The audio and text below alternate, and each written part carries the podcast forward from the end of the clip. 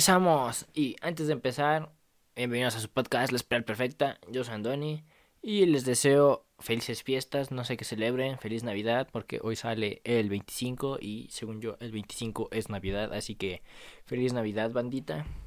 Y empezamos con lo más interesante que pasó en la semana 15 de la NFL. El juego estelar, en mi opinión, fue el de Chips Chargers. Se fue a tiempo extra. Perdieron por errores del entrenador está en su primer año. En mi opinión no debería de hacer esos errores, pero se lo paso porque está en primer año.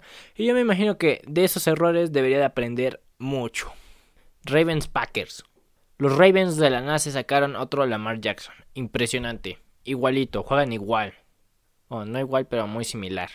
O sea, literalmente dijeron, ah, no tenemos a Lamar Jackson. Pues ahí les va Lamar Jackson 2.0. Y así de la casi le ganan a Green Bay.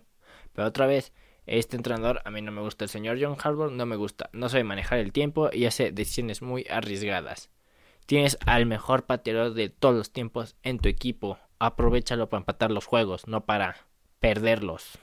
Porque, pues, si te la vas a jugar para dos puntos, tienes que saber jugártela. Porque si no, de nada te sirve que te la juegues. Y el otro juego interesante, en mi opinión, fue Saints Buccaneers.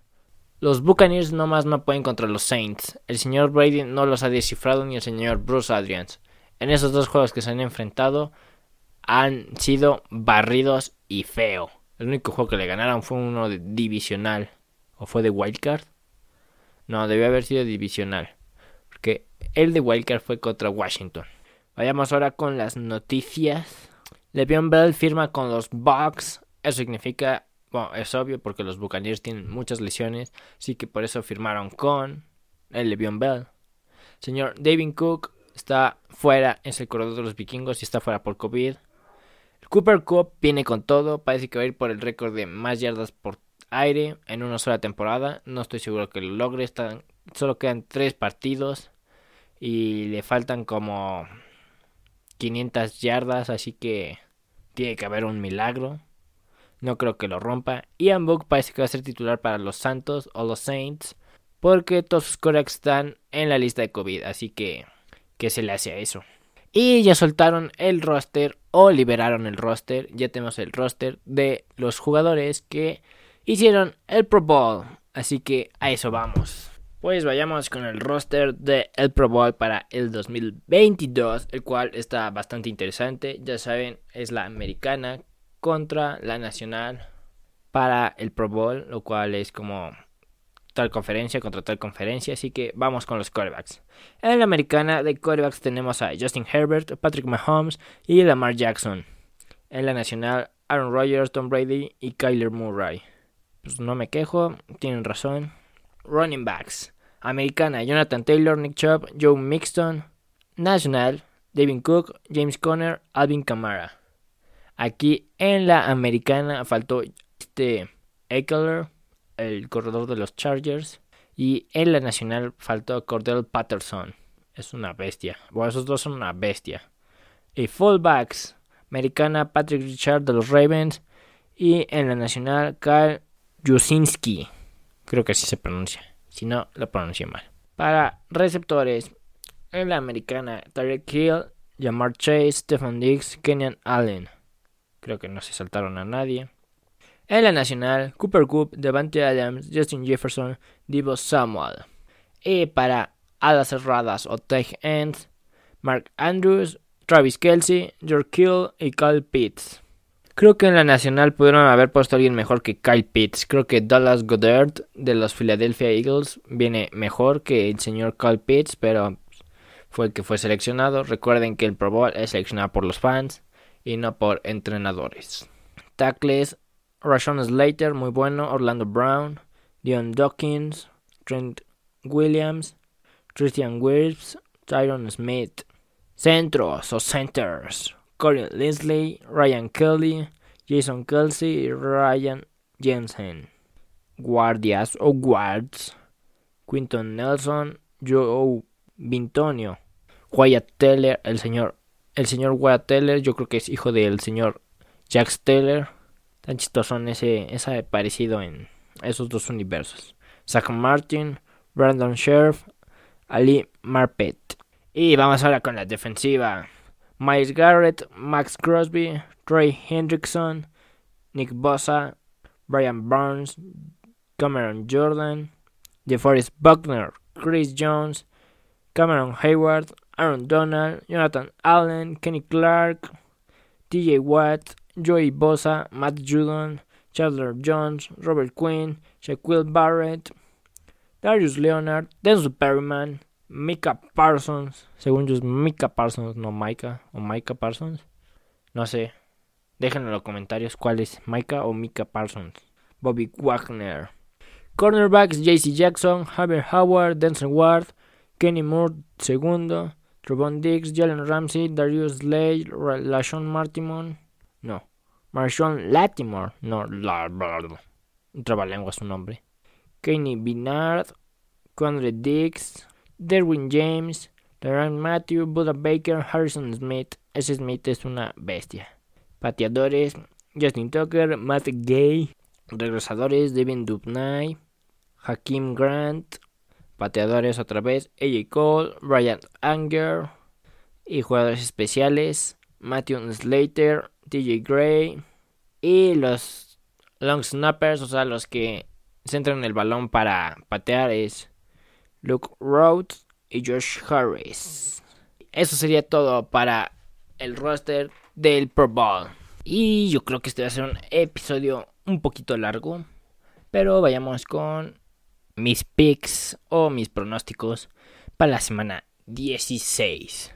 49ers Titans. Los Niners deberían de ganar por esa defensa. Pittsburgh ya lo demostró la semana pasada.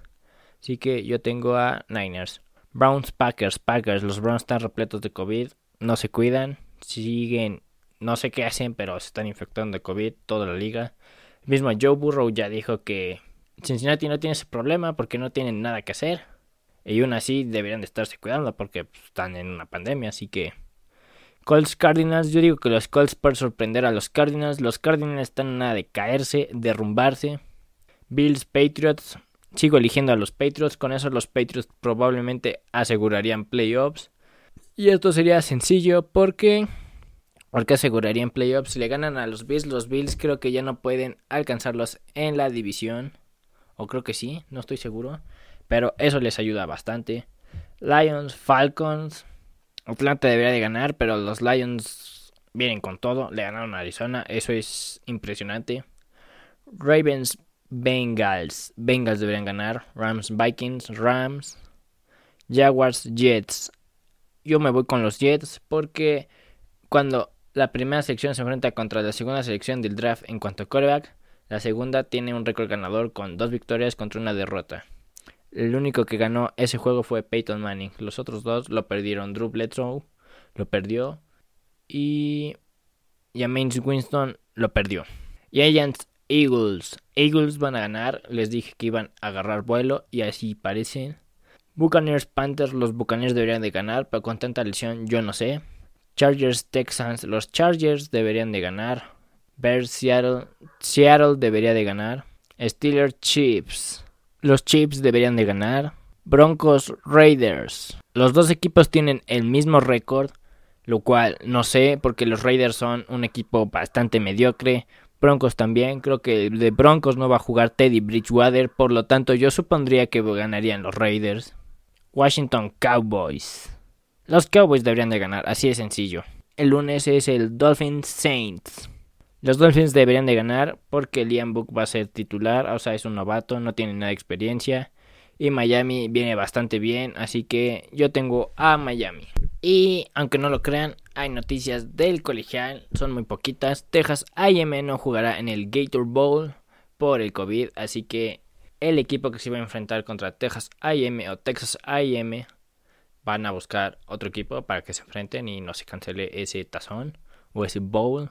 Y Bo Nix se transfiere a Oregon.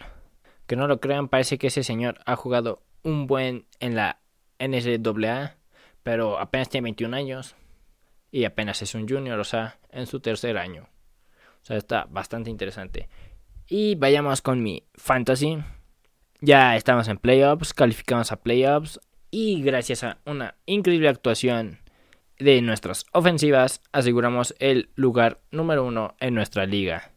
En la semana 15, la cual creo que está un poco de relleno, no entiendo por qué son 15 semanas en el fantasy, yo digo que deberían de ser 14 para que esté como pares y no impares con 15.